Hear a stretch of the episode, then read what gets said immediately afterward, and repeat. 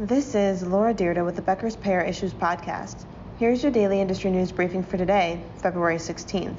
First, proposed changes to Medicare Advantage payment could cut benefits for members, according to a report commissioned by the Better Medicare Alliance. The Better Medicare Alliance is a pro Medicare Advantage group funded by insurers.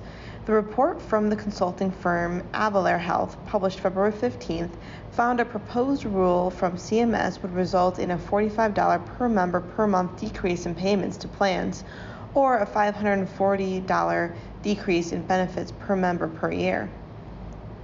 According to the analysis, plans would either have to decrease benefits or increase premiums to accommodate the changes. Better Medicare Alliance President Mary Beth Donahue said on a call with reporters that reducing the rebates could reduce benefits as well. The proposed changes would affect some of the geographic areas more than others, and in Houston, rebates would decrease by 63% under CMS's proposed rule, according to Avalere. On the other side, in Los Angeles, it would decrease by around 19%. In an advance notice published February 1st, the agency proposed a rate increase of 2.09% for Medicare Advantage and Part D plans next year, largely driven by an increase in fee for service costs, an MA risk score trend of 3.3%.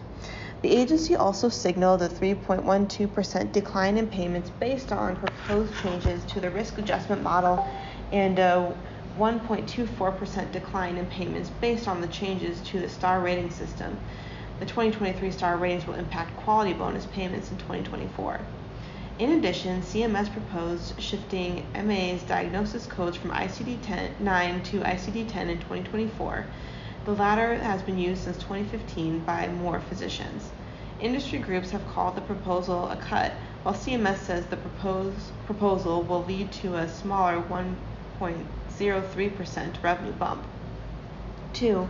A federal judge granted Cigna a temporary restraining order in its lawsuit against former executive Amy Bricker's departure for rival CVS Health, violating a non compete agreement, according to Bloomberg Law.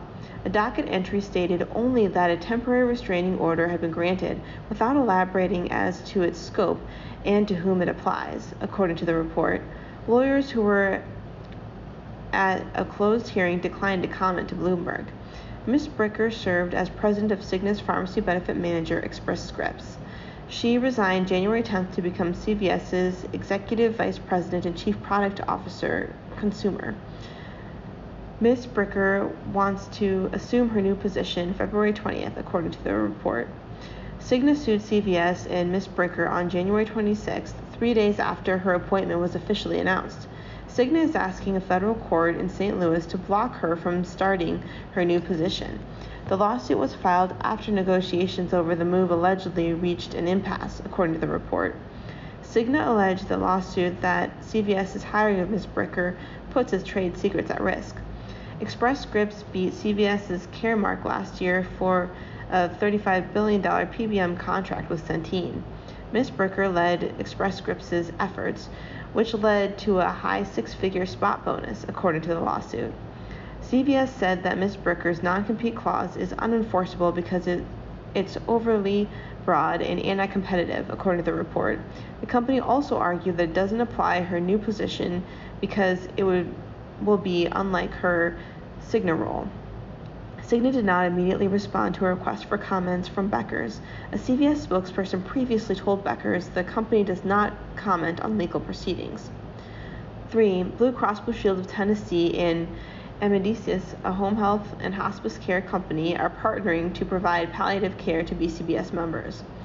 BCBS members in parts of Tennessee will soon be able to receive in home or virtual palliative care at no extra cost. And 4. Select Health, a nonprofit insurance arm of Salt Lake City based Intermountain Health, has named Rob Hitchcock as president and CEO. Mr. Hitchcock has been interim president and CEO since November and first joined Select Health as president of government programs and chief value based officer in August. Previously, he served as COO of Elevance Health's Care Services Division, Carelon. He has also held executive roles at Centene, Humana, and multiple BCBS affiliates.